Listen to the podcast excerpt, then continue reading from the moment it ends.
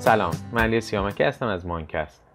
هدف از مانکست توسعه گفتمان هوشمندسازی و توسعه پایدار در معدن و صنایع مدنیه. این دو موضوع از داغترین بحث های دنیای معدنکاریه و استفاده از تجارب صنایع دیگر به جامعه مدنی کمک خواهد کرد با سرعت بیشتری به سمت این اهداف حرکت کنند. در این اپیزود از ماینکست میزبان خانم مهندس رنا نوروزی هستیم و در مورد تجارب ایشان در پروژه شهر هوشمند و همچنین امکان الگو برداری برای معدن هوشمند صحبت کردیم. رنا نوروزی مدیر پایدار، مشاور شهرهای هوشمند و دانش آموخته مهندسی و علوم محیط زیسته. خانم مهندس نوروزی سابقه فعالیت به عنوان اجرا کننده ملی جمهوری اسلامی ایران در برنامه بین‌المللی مدارس محیط زیست، مدیر توانمندسازی و مشارکت های محیط زیست، مدیر ارزیابی و استانداردهای محیط زیست، دبیر کارگروه محیط هوشمند برنامه تهران هوشمند و مدیر پروژه های سامانه هوشمند پایش یک پارچه محیط زیست، سامانه هوشمند مدیریت و پایش انرژی و داشبورد توسعه پایدار شهرداری تهران را در کارنامه خود دارد. همچنین ایشون دارنده مدال نقره طرح بین‌المللی آموزش مجازی محیط زیست از دفتر آسیایی برنامه هستند و همکنون به عنوان رئیس کمیته فنی متناظر شهرهای پایدار سازمان جهانی استاندارد در ایران و رئیس کمیته توسعه پایدار و هوشمندسازی اداره کل محیط زیست و توسعه پایدار شهرداری تهران در حال فعالیت هستند. امیدوارم از این اپیزود لذت ببرید.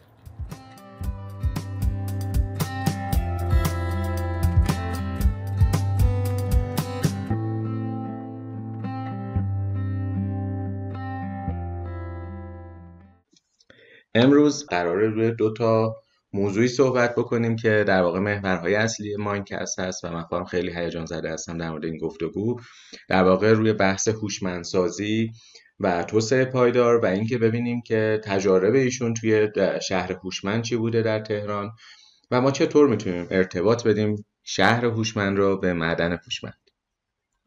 خانم برای شروع یک مقدار واسه همون بگین ضرورت هوشمندسازی شهرها چیه؟ چرا ما باید بریم به سمت شهر هوشمند؟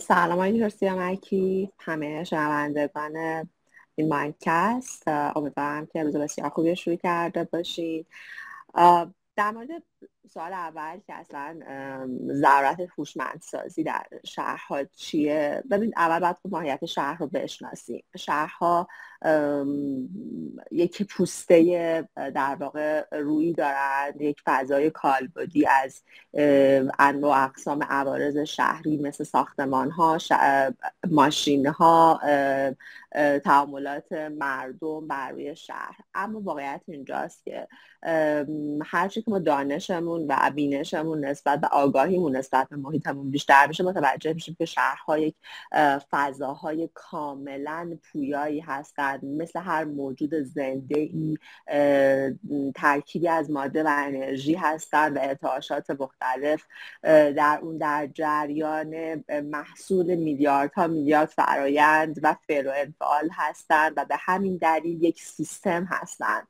ورودی و خروجی های خیلی مشخص دارند.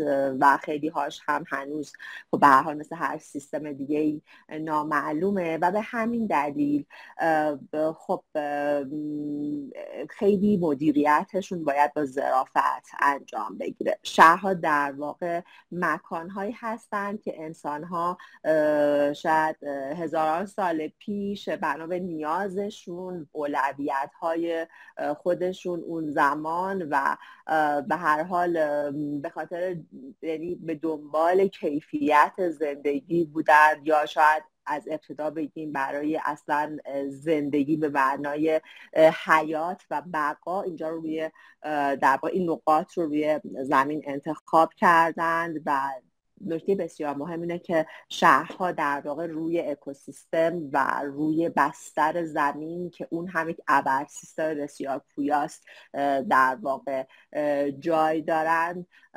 به همین دلیل به نظر می‌رسه که با توجه به اینکه همه چی در این دنیا در حال تغییره و مهمتر از همه این که نیازهای انسان امروز با نیازهای انسانی که هزاران سال قبل این نقاط رو به عنوان شهر انتخاب کرده خیلی متفاوته مدل مدیریت شهری و توسعه شهرها باید تغییر بکنه دائم و کاملا پویا باشه.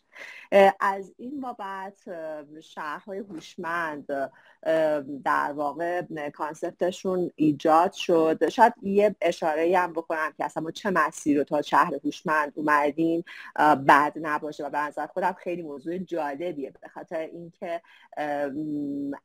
عصر تمدن انسان ها حدودا چهار میلیون سال قبل از در واقع میلاد مسیح آغاز شده به عنوان عصر کشاورزی.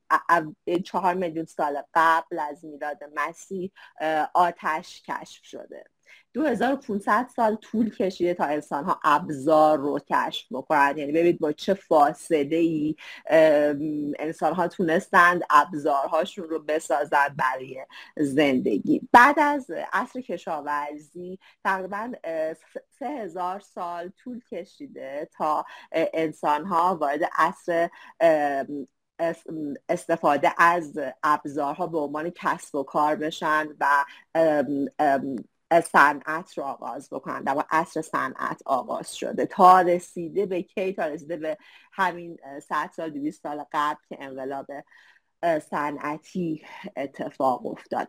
انقلاب صنعتی خب یه هم مسیر توسعه رو خیلی شتابان کرد. یک پنجره هایی رو باز کرد جلوی انسان ها که اصلا که واقعا چه کارهایی رو می‌تونن بکنن و چه بستری فراهمه براشون برای کره زمین و خیلی به سرعت رفتن به سمت توسعه می‌تونم بگم شتاب زده بیشتر. و بدون اینکه فکر بکنن که خب حالا تکلیف همه این در واقع سیستمی که دارن توش کار می‌کنن و دستکاری می‌کنن چی میشه.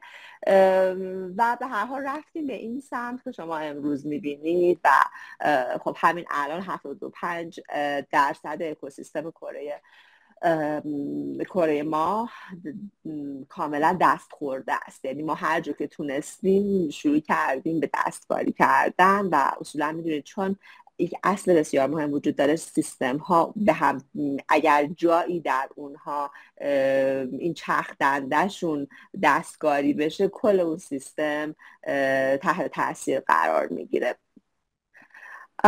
خب داشتم می‌گفتم که بعد از اینکه انقلاب صنعتی اتفاق افتاد و دستکاری های انسان خیلی شتاب زده و اساس تکنولوژی و اون توسعه خیلی سریع اقتصادی که بر کشورها اتفاق افتاد همینطور بیشتر شد. خب کم کم این اتفاق افتاد که احساس بر این شد که خب با شهرها کاملا ماشینی شدند و تکنولوژی شاید اون کیفیتی که انسان ها می‌خواستن برای زندگی رو کمتر می‌تونه براش آماده بکنه و فراهم بکنه. از طرفی آلودگی های محیط زیست کمبود منابع خیلی خودش رو واضحتر به مردم تونست نشون بده و نشون داد و این یه زنگ خطری بود برای همه دنیا و تغییرات اقلیمی در کنارش اتفاق افتاد.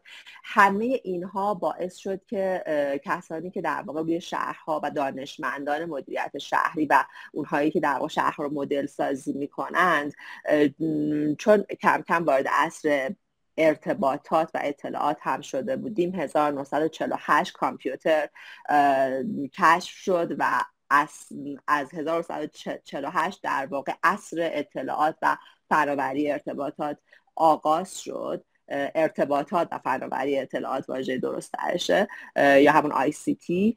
آغاز شد. از این بابت که دیدن کیفیت زندگی انسان ها داره تغییر می‌کنه و اون کیفیتش رو داره از دست میده با هدف افزایش کیفیت زندگی انسان ها شهرهای هوشمند مدلش ایجاد شد. خب بعد از اینکه به به دنبال مدل های شهرهای هوشمند بودن و اصلا این اصلا این دنبال یک مفهومی برای این شهر بودند به یک مدل فیلسوف انگلیسی رسیدن به آقای فرانسیس بیکن که در واقع ایشون ساعت ها سال قبل اومده بود یک مدلی از یک آرمان شهر رو ترسیم کرده بود بر که شهرها کاملا بر اساس تکنولوژی پیش میرند و در واقع خیلی پیشرفته هستند مدرن هستند و می‌دونید تخیلات اصولا هر اونچه که انسان تخیل بکنه می‌تونه به واقعیت تبدیل بشه. و خب به یک کتابی ایشون داره برامه آتلانتیس نو که در واقع کتاب خیلی معروفیه و اونجا اومده بود این مدل شهر رو تخیل کرده بود و خیلی ها از اون میگن ایده شهر هوشمند آغاز شده. اما 1948 که کامپیوتر وارد شد و در واقع بسترهای اطلاعات بر اساس عدد و کمی بودن ایجاد شد شهرهای هوشمند مدل های شهری هم به اون سمت رفتن. مفهومشون در واقع توسعه شهرها بر اساس زیرساخت های اطلاعاتی و آی سی تیه جایی که ما بتونیم اطلاعاتمون رو کاملا کمی بکنیم و اساسمون برداشتمون از محیط رو کاملا کمی بکنیم و بتونیم پایش های کمی انجام بدیم و مسیر توسعه رو بر اساس اونچه که به کیفیت بهتری به زندگی انسان ها میده ایجاد بکنیم و بر همون هم ارزیابی بکنیم. این میشه مدل شهر هوشمند و خب اساسا شش وجه داره در آخر تئوری هایی که برای شهر هوشمند ایجاد شده. اقتصاد هوشمند حکمروایی هوشمند حمل و نقل هوشمند زندگی هوشمند اون محیط هوشمند جایی که درش زندگی می‌کنیم. و این ابعاد ششگانه شهر هوشمند در واقع شش بال شهرها هستند برای اینکه باید با همدیگه در واقع در هماهنگی باشن که شهرها به سمت توسعه پرواز بکنن و این میشه مدل شهر هوشمند. خیلی ممنون. خیلی جالب شما این تاریخ رو گفتید. و فکر کنم سوال بعدی منم تا حدی جواب دادین که شهر هوشمند چه شهریه و ضرورت ایجادش چیه. چیزی که حالا من بر اساس چیزایی که توی اینترنت دیدم شنیده و توی جلسات دیدم خیلی شهر هوشمند وابسته هست به از لحاظ فناوری بخوایم صحبت بکنیم به اینترنت اشیا و بعدش حالا هوش مصنوعی که هوش مصنوعی یه بخشش میشه در واقع اون بحث data visualization حالا می‌خوام بدونم توی trend هایی که وجود داره آیا شهر هوشمند وابسته به این دو فناوری هست؟ یا اینکه نه توی تعریف شهر هوشمند ما مجموعه از فناوری ها رو خواهیم داشت که به ما کمک می‌کنه که یک شهر حالا احتمالا بهش میگن connected cities داشته باشیم که بخش های مختلف شهر به هم connect باشن و در واقع به قول شما ما بتونیم اون دیتا رو داشته باشیم و رصد بکنیم که وضعیت شهرمون به چه صورته. ببینید شهرهای هوشمند مثل همه سیستم ها در دنیا وارد عصر چهارم دارد میشن که من سه تا عصر رو با هم حرف زدیم. عصر بعدی عصر فضای مجازی هست. یعنی کاملا همه چی در فضای مجازی اتفاق خواهد افتاد و سیستم های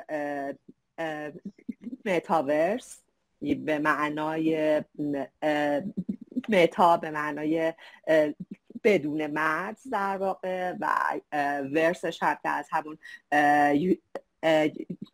universe میاد در واقع فضاهای شهری هم وارد همون میشن.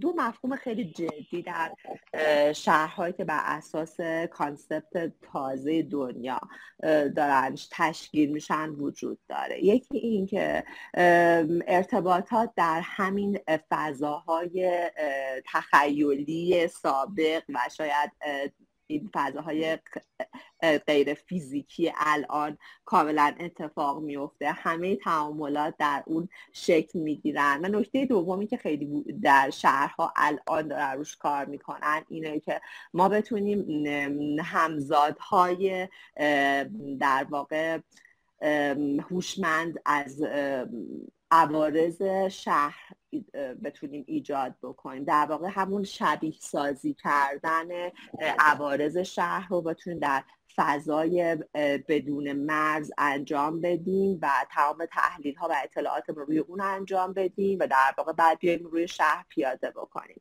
بر همین کاملا از واژه شهر هوشمند داریم میگذریم به سرعت و در واقع وارد فضاهای شهرهایی میشیم که بر اساس همین کانسپت های بدون مرز دارن شکل می‌گیرند و اتفاقا در شهرها می‌دونید شهرها چون کانون زندگی انسان ها هستند و 75 درصد انرژی دنیا داره تو شهرها مصرف میشه و 75 درصد گازهایی که به هوا انتشار پیدا می‌کنه از شهرها داره میره و تا سال 2050 بیش از 70 درصد در واقع انسان ها در شهرها زندگی خواهند کرد شاید سریع ترین تغییرات هم در شهرها اتفاق میفته بر همین cognitive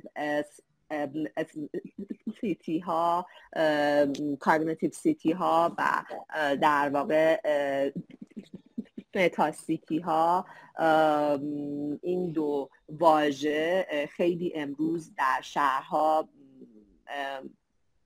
در واقع ترند دنیا هستن و به اون سمت داریم پیش میریم. خیلی بحث جالبی کردین. مثلا بحث متاورس که حالا در ادامه اگه فرصت بکنیم با هم در موردش صحبت می‌کنیم. ولی قبلش یه سوالی من داشتم. حالا چند روز پیشم که همایش توسعه پایدار در مدنکاری بود و شما یکی از سخنرانا بودید روی بحث تغییرات اقلیمی تولید گازهای گلخانه ای صحبت کردین. سوالی که من دارم اینه که یکی از چالش های مهم هوشمندسازی شهرها اینه که شهرهای بزرگ که نقش مهمی توی مسائل زیست محیطی مثل تولید کربن تغییرات اقلیمی دارند اینها هم باید تغییر بکنن. و مشکل اینجاست که این شهرها ساختاراشون سالها شکل گرفته و در واقع تغییر دادن اون ساختارها جایگزین کردن با سیستم های هوشمند کاری پرهزینه و زمان بره. چه, راه راهکارهایی وجود داره که این شهرها بتونن یه مقداری چابکتر باشن و سریعتر این مسیر هوشمندی رو طی بکنن؟ البته الان هم اگر بریم مثلا ببینیم چه شهرهای هوشمند هستن تو دنیا می‌بینیم معمولا کلان شهرها هوشمند دارن میشن.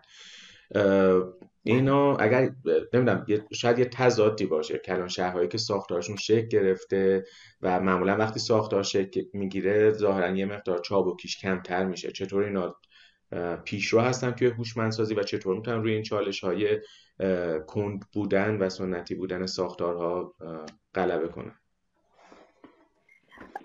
ببینید خب شما خیلی درسته که از چالش های بزرگ شهر هاست اولا که مدل اسمارت سیتی اول یک تغییر روی کرد یک تغییر نگاه مدیران و مدل اون کسانیه که شهر رو در واقع برنامه ریزی می‌کنند می‌برن جلو توسعه میدن توش در واقع تامین مالی برای پروژه ها انجام میدن و سرمایه گذاری می‌کنن.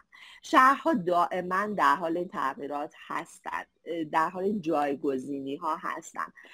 اون که باید تغییر کنه اول باید در تفکر مدیران شهر و برنامه ریزان شهر تغییر بکنه.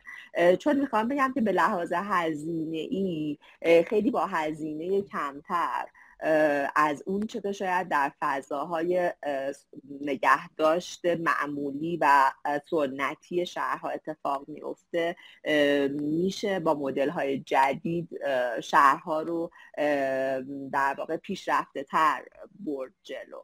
و چیزی که خیلی مهمه در شهر که از اصول اسمارت سیتیه اینه که مردم باید حتما مشارکت بکنن. جذب جذب کسانی که می‌تونن تأمین بکنن به لحاظ اقتصادی شهرها رو در شهرهای هوشمند خیلی جدیتر اتفاق میفته اگر که خاطرتون باشه شهرهای قدیم فقط بر اساس بودجه حکومت و مالیات ها و اینها و در واقع کار توسعه و نگه داشتنشون انجام می‌شد.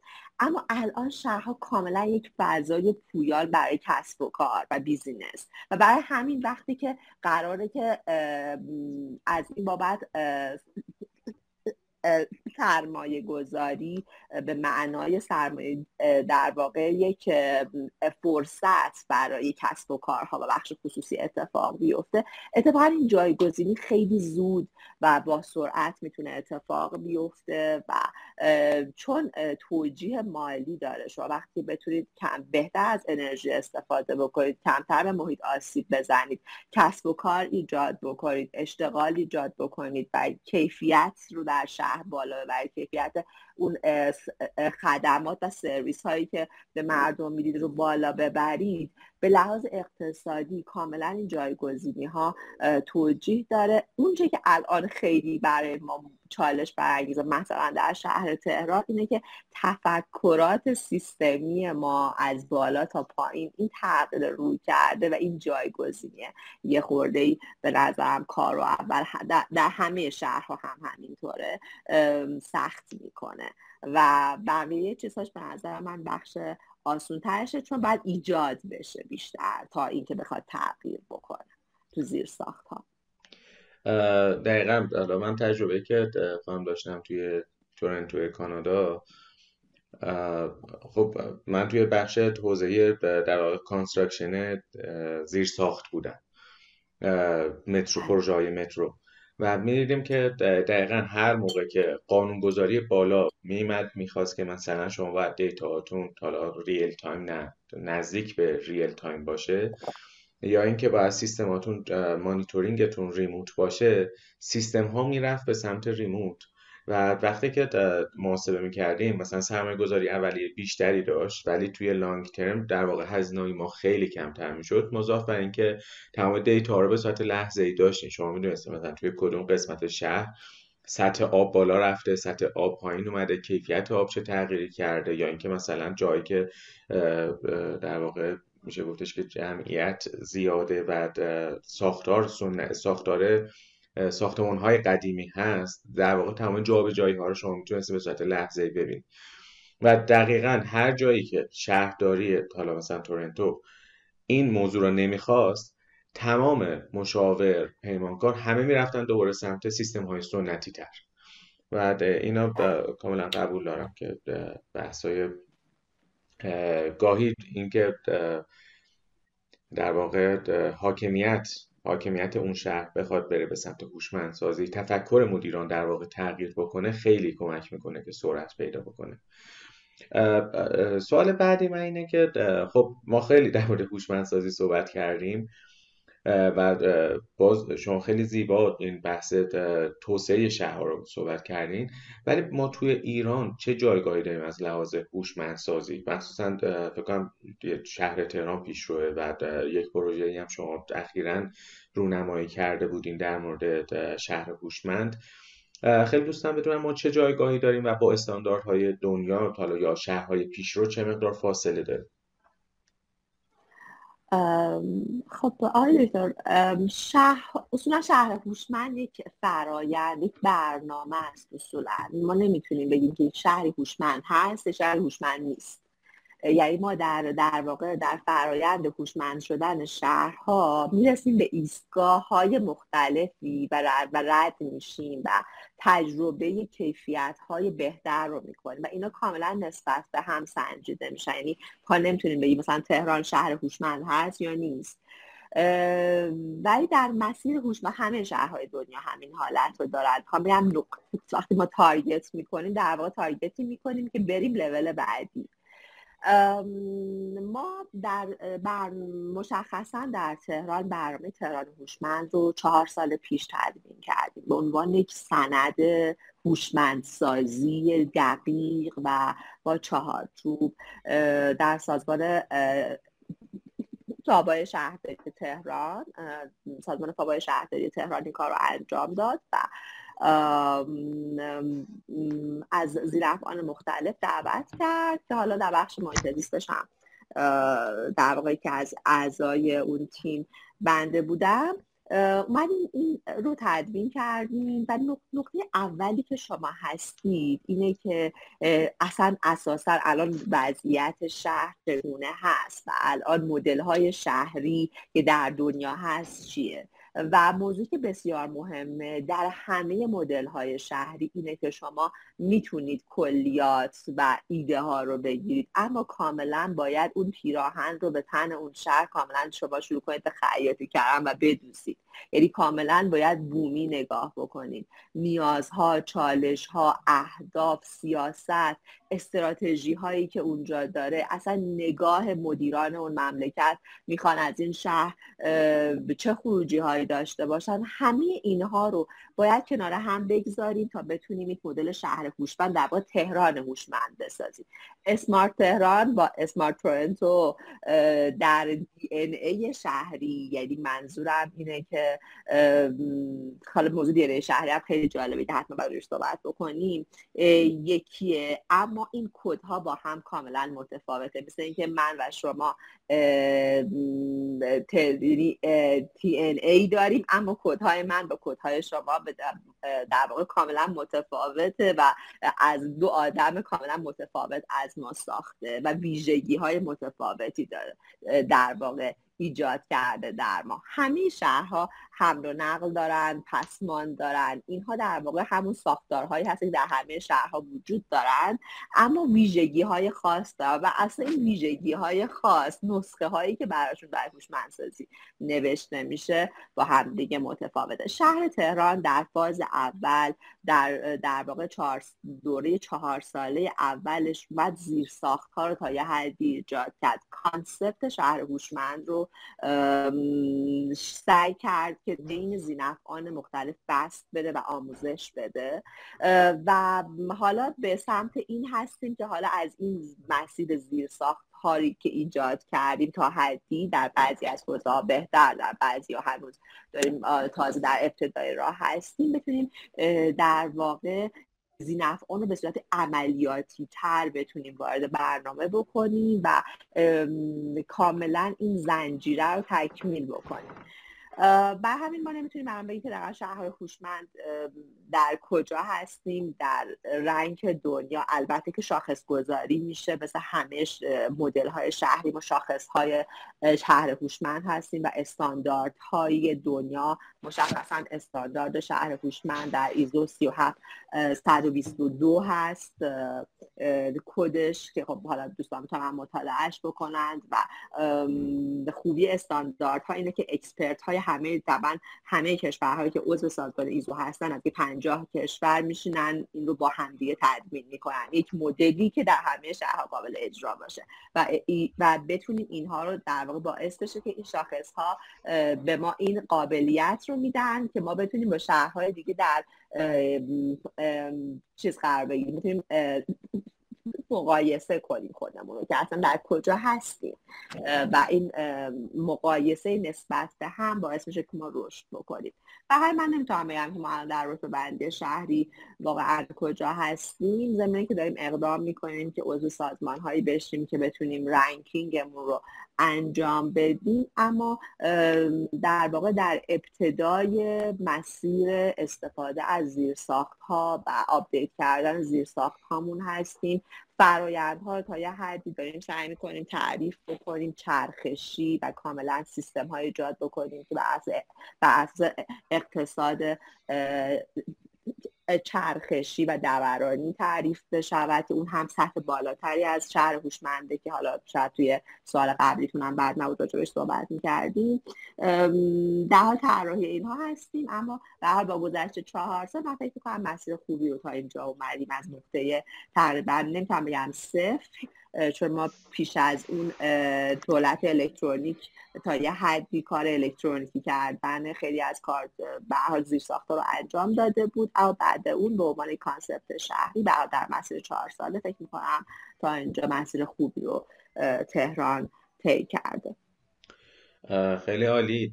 حالا یکی از چون MineCast در واقع روی بحث معادن و صنایع معدنی تمرکز داره.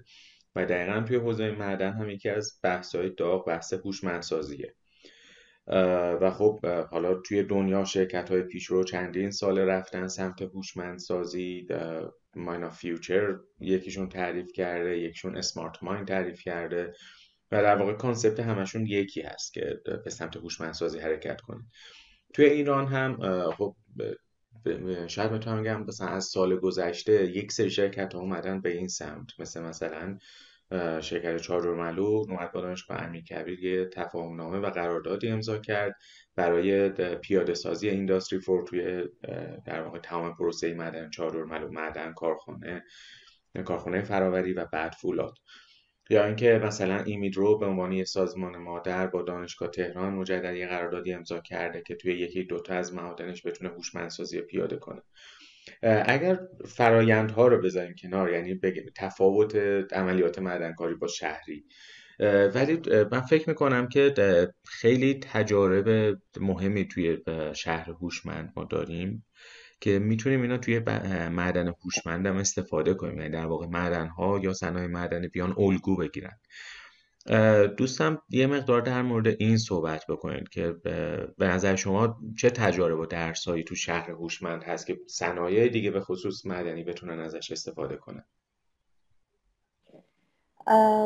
خب یک نکته که برای من خیلی جالبه حالا در کنفرانس هم داشت کبیر هم بیشتر این رو احساس کردم و خیلی به نظرم جای فکر داره با شما مطرحش کردم که به نظرم موضوع معدن به واسطه چالشی که برای محیط ایجاد می‌کنه خیلی فضای درستیه برای اینکه موضوع هوشمندسازی درش اتفاق بیفته. اینه که وقتی ما بر اساس مدل های هوشمند میایم اصلا از فاز اکتشاف وارد فضای در صنایع معدنی میشیم.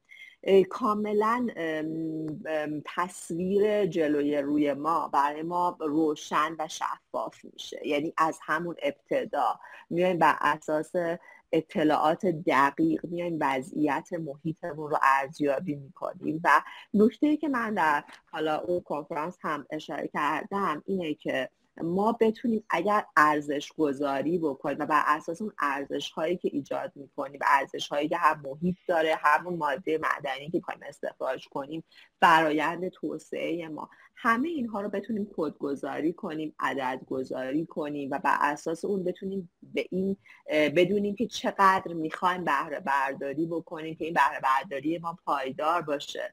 و از زمانی که فاز می‌تونیم مدل بهره برداری رو بر اساس اون مدل سازی بکنیم بر اساس همین سیستمایی که می‌تونیم شبیه سازی بکنیم مدل معدن رو و اصلا که اصلا چگونه واقعا فاز بهره برداریمون رو استارت بزنیم از از اون اکتشاف بهره برداری و این بهره برداری چگونه انجام بگیره کمتر آسیب محیط وارد کنیم و کمتر منابعمون رو پرت داشته باشیم و بتونیم سالهای سال بهره برداری رو انجام بدیم. همین کاری که ما در شهر می‌کنیم. ببینید ما در شهر در یک پروسه خیلی خیلی زمانی بسیار کوتاه حد بسیار عجیبی از منابعمون رو از دست دادیم. به خاطر اینکه مدل های بهره برداریمون از آب های مثلا زیرزمینی از خاک از همه اینها انقدر اشتباه بود انقدر شتایلی سطحی دیدیمش و فکر کردیم که تا ابد می‌تونیم از اینها استفاده بکنیم که الان با چالش بسیار بزرگی مثلا در تهران مواجه هستیم در قضیه مثلا خاک و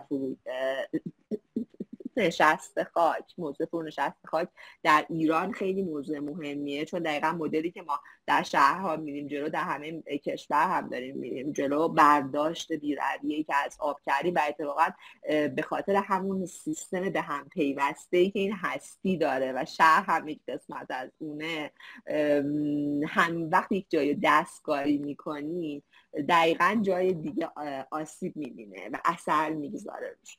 این قضیه در معدن هم اتفاق میفته و این هوشمندانه بهره برداری کردن ما. به شکلی که بتونیم از این نعمت خدادادی که به حال ما داریم در ایران و به 7 درصد منابع معدنی دنیا در ایران هستن با یک درصد جمعیت دنیا بتونیم استفاده بکنیم به شرطی که کمترین آسیب رو ببینیم بیشتر بهره برداری بکنیم. این کاملا در قضیه هوشمندسازی و در واقع مدل سازی کردن بر اساس مدل های هوشمند کاملا قابل استفاده است. همون کاری که ما در شهر داریم کنیم سعی می‌کنیم همین چیزی که هستیم رو نگه داریم و اونهایی که نیست رو بتونیم دوباره بازسازی بکنیم اکوسیستم و کارکردش رو برگردونیم که بتونیم شهر برای صدها سال شاید واقعا هزاران سال آدم ها بخوان توی شهرها زندگی بکنن با همین کیفیت بتونن زندگی چند جایی توی صحبتاتون شما اشاره کردین به تصمیم گیری به داده به اینکه ما چطور بتونیم رسد کنیم پایش بکنیم کارها رو.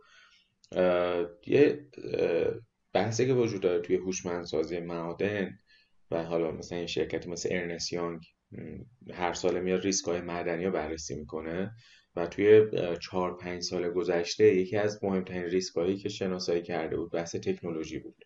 و وقتی که می‌رفتیم مثلا توضیحاتش رو میخونده میگفتش که خب اول میگفتش که معادن باید به این درک برسن که باید برن سمت استفاده از تکنولوژی و هوشمندسازی. بعدم گفتش که خب معادن رفتن سمت هوشمندسازی. ولی هنوز حالا چه تو سطح مدیران چه تو سطح کارشناسان بلد نیستن از این data های تولید شده استفاده بکنن. نمی‌تونن از این data به. صورت صحیح برای تصمیم گیری استفاده کنن. یا اصلا من توی بعضی پروژه ها که می‌بینم حجم زیادی دیتا داره تولید میشه. ولی هیچ تصویر سازی فکر کنم میگن. هیچ data visualization ی وجود نداره که خب روند ما چی بوده؟ از کجا به کجا رسیدیم؟ دوستم بدونم که توی بحث شهر شهرها و حالا شهر هوشمند اون نهایت شهر هوشمند منظورم نیست. توی در حال حاضر مثلا توی تهران. چه مقدار تصمیمات ما داده محور هست؟ و خب قطعا توی شهر هوشمند یا تهران هوشمند شما پیش رو بودین نسبت مثلا به معدنکاری توی ایران. دوستم بدم که این ابزارهایی که توسعه دادید و دالا چند تاشو توی یکی از کلیپاتون من که خیلی جالب بود نمودارهایی که ایجاد می‌شد و در واقع یه دیتا سنتری بود که ظاهرا دیتا سنتر بود. این ابزارهای توسعه داده شده به شما میشه توی معادن استفاده کرد. یعنی آیا ما می‌تونیم ابزارهایی که توی شهر هوشمند توسعه دادیم را با تغییراتی توی مدنکاری هم به کار ببریم؟ کاملا میشه. ببینید سیستم می‌تونه شهر باشه می‌تونه معدن باشه می‌تونه یک خونه باشه می‌تونه یک انسان باشه. همه سیستم ها می‌تونن یک مرکزی باشه که اونها رو کاملا پایش می‌کنه و رصد می‌کنه. و این هم در شهر هست. ما یک مرکزی داریم مرکز آمار و درصد شهری که یک مرکز آمار و رصدخانه شهر تهران در برج میلاد واقع شده. یک کاملا فضایی که شهر تهران رای در یک پلتفرمی شبیه سازی شده. با همون مقیاس یعنی مقیاسش فقط کوچک شده در واقع. و ما نقشه هایی که برداشت کردیم از شهر تهران رو یا اصلا یکی از کارهایی که این مرکز آمار انجام میده و رصد شهری انجام میده اینه که این نقشه ها رو در واقع ایجاد می‌کنه. و اساس اون فاکتورهایی که ما می‌خوایم ارزیابی بکنیم نقشه روی این این پلتفرم میاد در واقع جایگذاری میشه. مثلا ما می‌خوایم ببینیم وضعیت آب خاک هوا نور سو در یک نقطه ای در چه وضعیتیه. چون واقعیت اینجاست که اینها با هم همه در ارتباطن و همه بر روی همدیگه تاثیر می‌ذارن. و کاربری اونجا در واقع چه کاربریه؟ اون کاربری چه تأثیری پنج فاکتور می‌گذاره؟ و اساسا چه فاصله ای از مثلا فلان اتوبان داره یا اینکه چه فاصله ای از یک نقطه در واقع حیاتی شهر داره یا مسکونی شهر داره. همه اینها رو ما در واقع در مرکز آمار آمار شهر تهران و رصدخانه شهر تهران اومدیم در واقع طراحی کردیم. روی همدیگه می‌تونیم بگذاریم. به ما قابلیت تحلیل همزمان چند پارامتر رو با همدیگه میده. و این کاری که برای هر سیستمی میشه کرد. چون شما اطلاعات رو بر اساس مثلا در واقع برای هر سیستمی به ویژه خصوصیت مشترک شهر و این موضوعی که با من روش صحبت می‌کنید معادن اینه که هر روش هر دوشون برای اکوسیستم هستن و میشه مختصات X و Y دارن و Z دارن. و چون X و Y و Z دارند Z به معنی عمقی که ما میریم پایین چون ما در شهر هم این کار رو می‌کنیم کاملا شبیه می‌تونیم از این ایده بگیریم و برای معدن هم این رو استفاده بکنیم. و به من اصلا لازمه. ما نکته بسیار مثبتی که فرصتی که الان داریم اینه که چون خیلی از فرایندهای استخراجمون در معادن تازه می‌خواد آغاز بشه و هنوز در مرحله اکتشاف بوده به نظرم نقطه ای هستیم که اگر همچین جایی رو بتونیم ایجاد بکنیم مرکزی رو ایجاد بکنیم برای این موضوع می‌تونیم خیلی خیلی دقیق تر و درست پیش بریم. خیلی ممنون. خیلی بحث جالبی بود.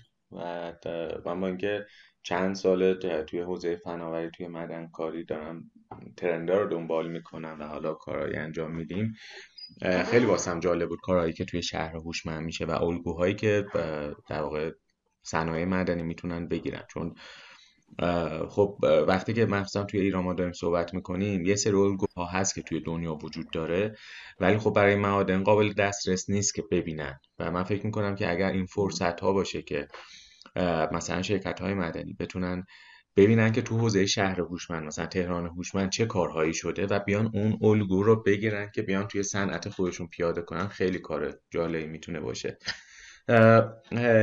یک سوال آخری من دارم که شما اشاره کردین به بحث متاورس توی بله. جای دیگه از صحبتتون اشاره کرده بودین به بحث دیجیتال توین تصوری که بله. دارم اینه که دیجیتال توین در واقع شبیه سازی هست از شهر واقعی ما و در واقع ما توی اون ساختار شبیه سازی شده می‌تونیم پارامترهای تغییرات پارامترها را مطابق با واقعیت ببینیم ولی توی متاورس کاملا یک فضای مجازی هست و مثلا چند روز پیش من شنیدم که یه آقایی رفته بود مثلا توی نیویورک نزدیک به خونه یکی یه شخص پولداری یه خونه خریده بود توی متاورس و یه قیمت خیلی بالایی هم داده بود.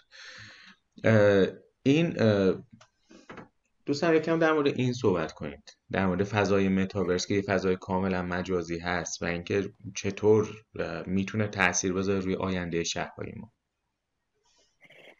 متاسیتی ها متفاوت از همونجور که شما گفتید. متاسیتی و این همزادهای دیجیتال دو قلو بهش میگن در فارسی. اینها در واقع می‌خوام بگم یکی زیر مجموعه اون یکیه. متاسیتی فضاست یک فضای بی انتها و بدون مرزه انسان ها همیشه به دنبال جاودانگی و شکستن مرزها هستند. یکی از چیزهایی که خیلی آدم ها رو اذیت می‌کنه این تمام شدن یک سری چیزهاست. مثل عمر مثل فضا مثل خیلی چیزهای دیگه. و این باعث شد که خب به حال برن به سمت این که اصلا از این تخیل نامحدودشون استفاده بکنن. و بعد دیدن که میشه پس خیلی چیزا در فضاهای مجازی ایجاد کرد. یعنی کاملا قابل استفاده است. پس concept ی که توی متاورس و metacity داریم حالا به عنوان شهر فضاهایی که شما می‌تونید استفاده بکنید در اتفاقا خیلی نکته ظریفیه به خاطر اینکه باید خیلی دقیقتر حالا تحلیل بشه برای اینکه چون خط و خطوط ها دیگه کاملا معادلاتش تغییر می‌کنه.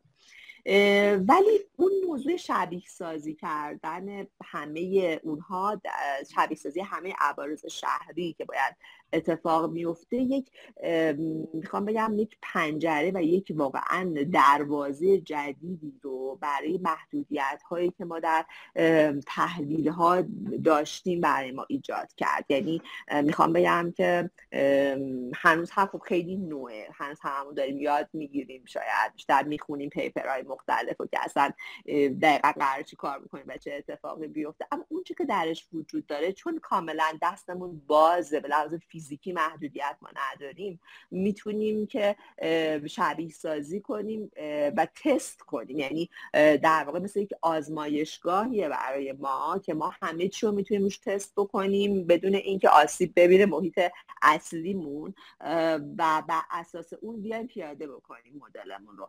و به من این همزادها یک انقلابیه در مدل سازی کردن. حالا می‌تونه در معدن باشه می‌تونه در شهر باشه در هر سیستم می‌تونه این اتفاق بیفته و این شبیه سازی کردن و این همزادها کاملا قابل استفاده است. برای ما می‌تونیم بهره برداری بهتری از محیط بکنیم و در عین حال می‌تونیم اون فعل و انفعالاتمون رو هم در اون فضای بی نهایتمون هم انجام بدیم و اون هم خیلی محدودیت همون رو از بین می‌بره. و اول اتفاق هم در شهر میفته آقای دکتر. یعنی شما خیلی منتظر این باشید که به زودی برید به این سمت که اصلا واژه شهر هوشمندی خود رو تغییر بکنه یه ذره مدل ها تغییر بکنه. کما اینکه میگم ذهنیت رو تغییر کار بسیار سختی. اما یه یک موج بسیار پرقدرت و پرسرعتیه که خب همه کشورها دارن روش کار می‌کنن. مثلا کره جنوبی برنامهش تا 20 کاملا تدوین کرده که اصلا قرار از این فضا چجوری استفاده بکنه. من دیدم که لندن مجازی استارت خورده و افتتاح شده و اصلا اومده خدماتش رو در واقع همون لندن مجازی داره به شهروندانش داره شروع می‌کنه ارائه کرد تا 20 هم کاملا دیگه تکمیل میشه. ما هم داریم این سمت میریم و خب برای خود سریع باشیم. مرکز آکادمی که به ما جوین بشن این چکستن مرز بین آکادمی محیط اجرایی بخش خصوصی زینف آن این چهار بال باید اتفاق بیفته تا بتونیم خیلی سریع در این فضایی که به حال ایجاد شده و نامحدودم هست بتونیم حرفی برای گفتن داشته باشیم. خیلی متشکرم. خیلی بحث های جالبی پیش بردین و در نهایت دو سه تا نکته گفتین که مثل مثلا همکاری کردن فضای آکادمی. خیلی بحث های جالبی بود. ما توی چند اپیزود مانکست به این موضوعات اشاره کردیم که مثلا دانشگاه کوینزلند استرالیا چطور تبدیل شده به یه دانشگاهی که در واقع ترندا رو شناسایی می‌کنه تولید فناوری می‌کنه و صنایع میان فناوری ها رو ازش می‌خرن. یعنی دانشگاه تبدیل شده مثل اینکه تبدیل شده به یک مرکز کارآفرینی و تولید محصول. یا مثلا توی اپیزود دیگه ای داشتیم صحبت می‌کردیم که چطور شرکت یه شرکت مدنی مثل چادر ملو اومده کلا فضای آرندیشو داده دست دانشگاه امیر کبیر و گفته تو برای من تحقیق و توسعه رو پیش ببر. من فکر می‌کنم اینها همه الگوهایی هست که ما می‌تونیم از هم بگیریم. توی صنایع مختلف و بتونیم در واقع چابکتر باشیم و سریعتر بریم به سمت هوشمندسازی و در واقع ترندی که دنیا داره دنبال می‌کنه. چون توی چند جای صحبت رو مثلا شما فضا فرونشست رو گفتیم که فرونشست یکی از چالش های بزرگ ایران الان و توی خیلی از شهرهای دنیا هست. فناوری و هوشمندسازی نمیگم راه حل براش داره ولی کمک می‌کنه که ما بتونیم فرونشست رو زودتر شناسایی بکنیم و زودتر از مشکل زودتر مشکلات رو پیش بینی کنیم و جلوش رو بگیریم. و کاملا با شما موافقم. خیلی ممنونم که امروز زحمت کشیدین وقتتون رو در اختیار ما قرار دادید و امیدوارم که بتونیم توی حالا اپیزودهای بعدی این صحبت ها رو پیش ببریم و بریم به سمت یک مقدار گازهای گلخانه ای کاپ 32 اگه اشتباه نکنم. و در, در واقع روی بحث توسعه پایدار کاپ 26 ببخشید. من اعداد مختلف توی ذهنم میاد. مثلا این چند روز کنفرانس بود. آره بله بله انشالله بتونیم به این سمت بریم. ولی ممنون میشم. اگر جمع بندی دارین از صحبتتون و حالا نکته ای فکر می‌کنین جا افتاده که مایلین بهش اشاره کنیم خیلی ممنونم از شما که این وقت رو گذاشتین. برای من موضوع معدن و صنایع مدنی بسیار موضوع جذابیه. از این بابت که من چون خودم فارغ تحصیل محیط زیست هستم همیشه یک نگاهی مخالف این نگاه هستم که ما خیلی نگاهمون تک بودی باشه به موضوعات و زمانی ما می‌تونیم محیط رو حفظ بکنیم که اقتصاد بهتری داشته باشیم که اجتماعمون در آسایش باشن. پس معدن به عنوان گنجی که در ایران زیبایی ما وجود داره بسیار ارزشمنده و به نظرم می‌رسه که تجربیاتی که الان شاید مثلا کسانی مثل من در شهرها پیدا کردن به دلیل که شاید سرعت توسعه توسعه به لحاظ به حال پیشرفت شهرها درش بیشتر بوده کاملا قابل پیاده سازی در معادن و به نظرم حیفه. اگر که ما بیایم اینجا یه خورده اهمال بکنیم و بگذاریم که بعد برداشت بکنیم از معادنمون شاید اونجوری که باید می‌خوام بگم که باید بتونیم به بهترین شکل و بهینه ترین حالتش و پایدار ترین حالتش معدنمون رو برداشت بکنیم. نگاهمون رو تغییر بدیم به این موضوع و قطعا می‌تونیم توش موفق باشیم. حتما دوست دارم که راجع موضوعات دیگه صحبت بکنیم و اینها باید به نظر من محیط زیست اقتصاد اجتماع و در واقع توسعه پایدار و حالا حالا محورهاش الان خیلی هم ریستر همه بهش نگاه می‌کنم مثلا 19 محور ما در شهر شهر برای پایداری شهری استفاده می‌کنه به جای این سه بود بعد زیر مجموعه ها قرار می‌گیرند. در اون اینها باید کنار هم دیگه قرار بگیریم و قطعا می‌تونیم که یک در واقع سود بلند مدت برای ایران ایجاد بکنیم و این منظرم هدف همه ما باید باشه و هم چون به جهان پیوسته هستیم برای همه دنیا می‌تونیم اینطوری مفیدتر باشیم. ممنون از شما. مرسی خیلی ممنون. پس به امید اپیزود دیگری با شما. قربانتون متشکرم. خیلی خوشحال شدم. ممنون به همچنین.